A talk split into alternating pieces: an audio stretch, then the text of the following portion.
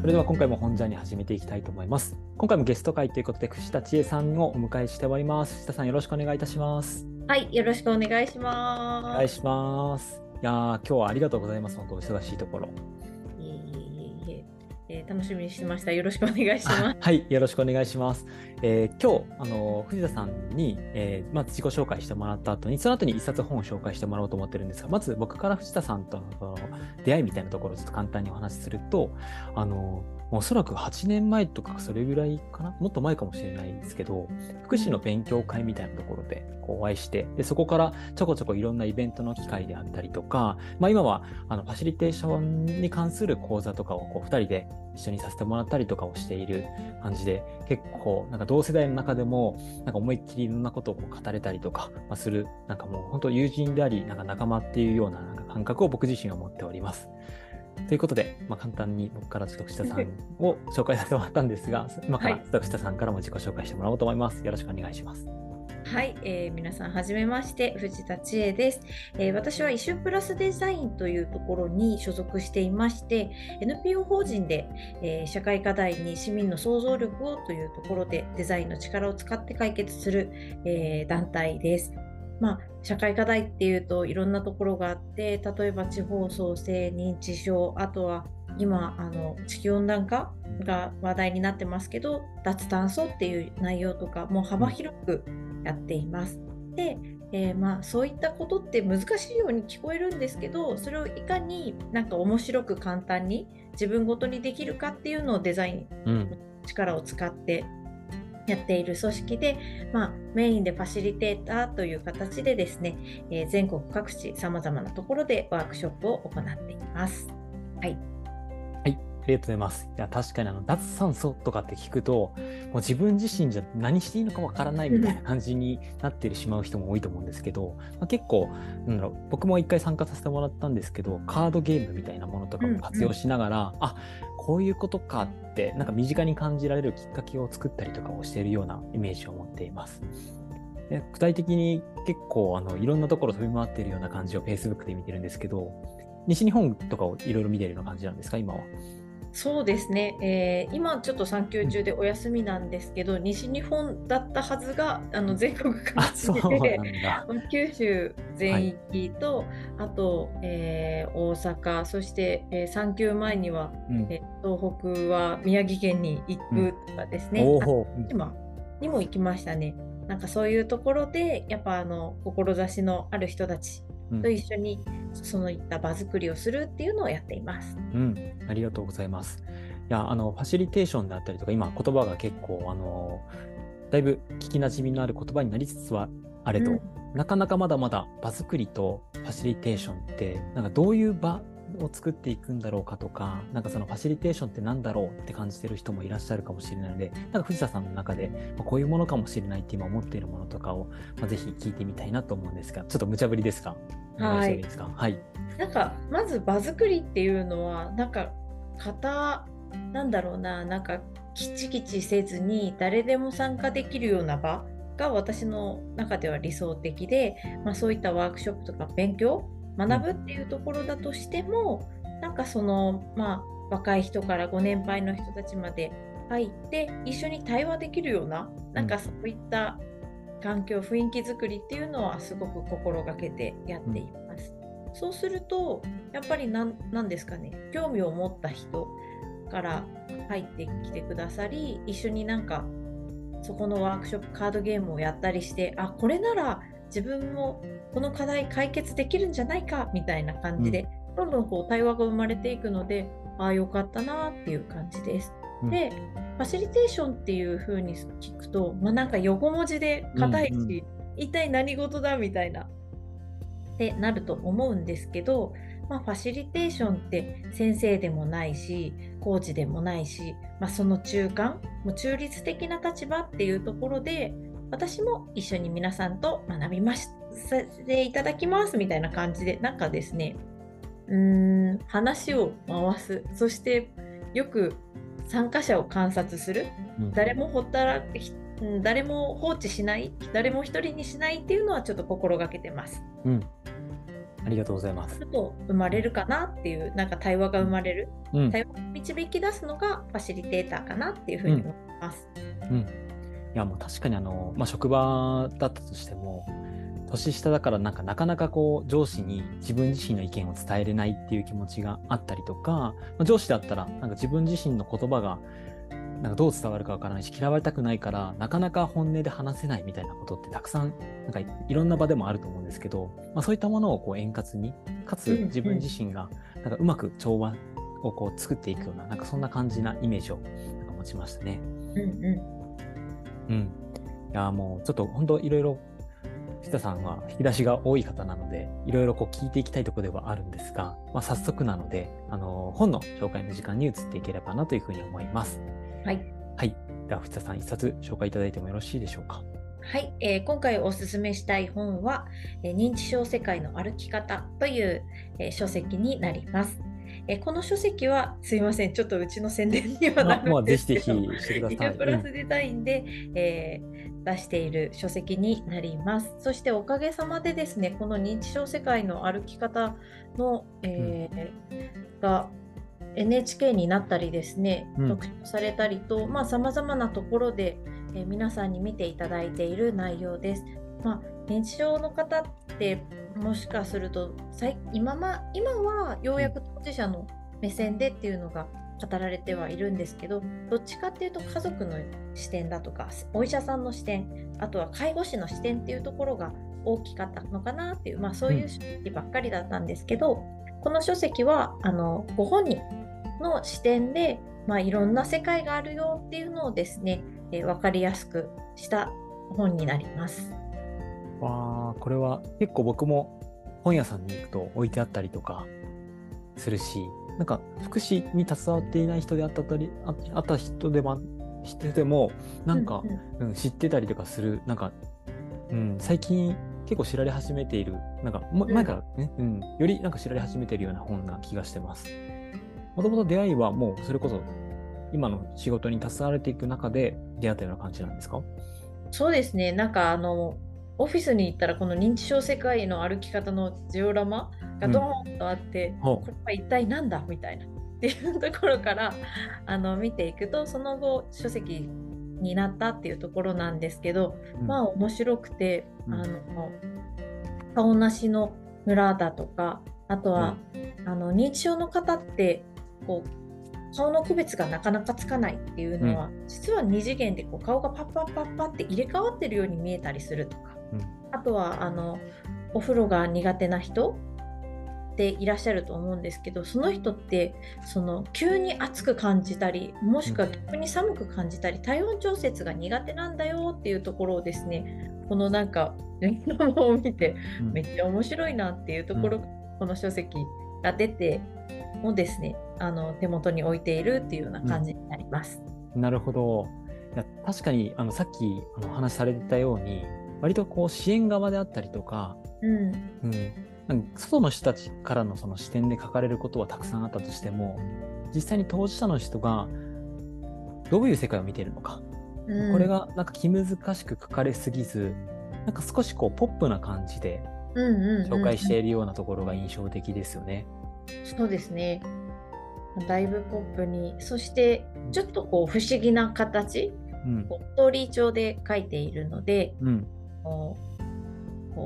読んでいる人は旅人っていう風な設定でですね、その認知症の方の世界、感じ方をこう旅をしながら見ていく、読み解いていくっていうような内容になってます。なるほど。いやこれは今までちょっとなかった形の描かれ方なのかなっていうふうに思いますね。具体的にこの本を活用して何かこうワークショップとか、そういったことももしかしたらできるんじゃないかなって、本だけじゃなくて実際に体験してみるとかっていうところに持っていけるかもなと思ったんですけど、そんなこととかもあったりするんですか？はい、ありがとうございます。この認知症世界の歩き方のオンラインでのワークショップっていうのもありますし、あとは旅人のファシリテーターになっていただいてですね、旅のガイドとして、実際に、福岡市さんだったり、あとは神戸市さんとかさまざまな自治体のところで大規模なワークショップをやったりっていうこともやっています。で実際に他もの方で、自分もファシリテーターになりたい、旅のガイドになりたいっていう方には養成講座をやっていて、その方もご自身の職場や地域で展開できるようになっています。あ、オンラインでもできるんですね。それはまたなんか一つ発見だったっていうのと、旅人、それこそその案内人としての養成資格もあるから、なんか地域の中でどうしても例えば人がこう集まらなかったりとか、そこまでこう規模感を持って自分自身が講師を招いてなってことは難しい方であったとしても、自分自身が学ぶことによってその人たちに届けるみたいなこともできるってことですね。いやー、なんか認知症の世界か、僕はなんかまだまだあんまりイメージが湧いてないところがたくさんあるかもなっていうふうに思ってるんですけど、なんか先ほど、いろんな温度の話であったりとか見え方とか、なんかそんなお話があった中で、藤田さんが結構その本の中で印象に残っているようななんかお話とか、なんかそれかもしくはなんか作られる過程だったり、どういうふうにこの本が作られていったのかとか、もしなんか興味のある部分とか関心があった部分とかあれば聞いてみたいなと思ったんですけど、いかがでしょうか。はい、これの書籍が作られる背景としては、実際の認知症当事者の方に、かなりの人数の方にインタビューしてできた一冊になります。で、一緒プラスデザインと慶應義塾大学、あとは認知症サポーターっていうところで作っている本なんですけど、主にデザイナーが作っている内容になります。なので、デザインっていう視点をすごく大事にした本になっているなっていう感じですね。で、私がこの本を見て、面白いな、ドキッてしたなっていうやつは、カクテルバーダンボっていう話になります。あ、気になる。ネーミングはまた不思議な、面白いですよです、ね。カクテルバーダンボっていうのは、もういろんな音が全部聞こえて、ちょっと集中できないみたいな。なるほど。今私たちってどっちかっていうと、その必要な音を集中して聞き分けてるっていうところが機能を持ってるんですね。でもそれが認知症機能が少し落ちていきますと、その集中して聞ける機能っていうところが少し低下して、全部気になる音がもう一気に入ってくる。なんで目の前の人と話をしていても、隣の人の席の声も気になるし、もっと遠くの人の声も気になるしみたいな。それで目の前の人から、あなた私の話聞いてないでしょって言われても、いや聞けないんだよみたいな、っていうのが当事者の方の本音みたいなところがあるっていうのが、あ、面白いなって思いましたね。いや、まず作られるできる過程の中で、いろんな方が本当に関われて、この本ってできてるんだなっていうふうに思ったし、もう一つやっぱりさっきのネーミングすごく面白いなと思ったんですけど、やっぱりなんか私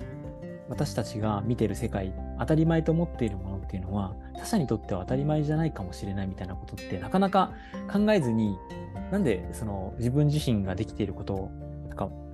この方はできないんだろうみたいなところで、なんか悪気もなく聞いてしまうってことたくさんあると思うんですね。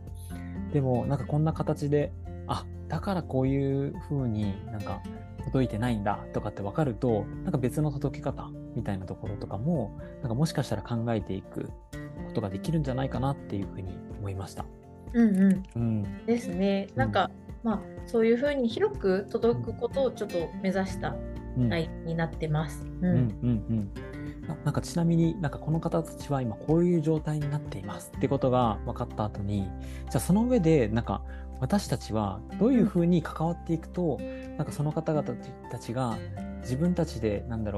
できるところはできつつも、なんかできないものを助けてもらいつつみたいなことができるんだろうかみたいなところについては、なんかこの本を紹介されたりとかするんですか？外部療院っていうことでってことですかね。それもやってます。実際にご本人にとっての解説っていうところもあるんですけど、周りの方がどういうふうにサポートしていくか、介護職の人、あとは家族とか、の心得みたいな形で、旅のガイドの最後まとめとしてですね、何か条っていうふうにしてまとめています。いや、それはじゃあ両方きちんとこう持った形で描かれてる本だなって思いましたね。やっぱりご本人当事者の気持ちを分かって、はい終わりじゃやっぱりね、住みやすい街にはならないと思うので、うん、実際に心の障壁、どのくらいハードルがあるのかとか、そういうところを感じて、じゃあ自分たちができるところはやろう、うん、あとは、住みやすい環境づくり、視点のデザインみたいなところもですね、うん、トイレマークって実は女の人と男の人のマーク分かりやすいように見えるけれど、うん、認知症になるとこれはトイレなのかってちょっと分からなくなってくるっていうところがあるので、もう少し分かりやすいデザインにしませんかみたいな問題提起もやっているところです。なるほど。いやー、なんかデザインっていう言葉って本当に、うん、私たち、僕自身もそうなんですけど、デザイナーってこう作品を作ったりとかする方がデザイナー で、うんうん、デザインするっていうのはそういう人たちのなんか特権なのかなって思ってしまっていた時期があるんですけど、なんかデザインって結構幅広い意味でこう使われる言葉だなっていうふうに感じましたが、なんかどうです か、 なんかデザインっていう言葉ってなんか藤田さんの中でこういうふうに捉えているみたいなところとか、こういうことを意識していくとなんかデザインはもしかしたら誰もがこうできる可能性を秘めているものなのかもなとかと思ったんですけど。なるほど、うん、そうですね。デザインってなんか物や形だけのデザインではないと思うんですよ。例えば、なんかその人がどうしたら感動するんだろうか、どうしたら気持ちよくなるだろうかっていう、その、ちょっとのおもてなしというか気遣いがデザインなのかなと思います、うん、なるほど。いや、もうそれは僕が藤田さんといろいろ講座させてもらったりとか聞いたりとか見たりとかしてる中で、やっぱりなんかそこのあたりすっごい気を配られてなんかされていることっていうのは、うんうん、その結果周りの人たちがこう笑顔で参加できたりとか、面白くいろいろ学べたりとかするところにつながってるってところも、確かにデザインだなっていうふうに思ったので、そこはなんか本当にポイントだなっていうふうに感じました。ありがとうございます。というところで本当にいろんなものをいっぱいいっぱい引っ張らせていただいたので、最後に一言リスナーの皆さんに藤田さんからお言葉いただけたらなというふうに思うんですが、感想も踏まえちょっと一緒にお話ししていただけると嬉しいです。はい、ありがとうございます。ちょっと拙い話でしたがいかがでしたでしょうか。すいません、後ろで、娘が泣いているんですが、何か一つでも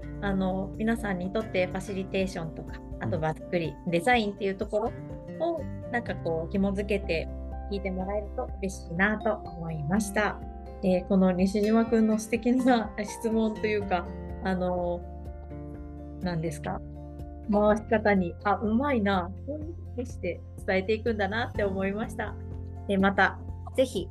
引き続き聞いてもらえると嬉しいです。ありがとうございました。はい、ありがとうございます。いや、僕自身も藤田さんと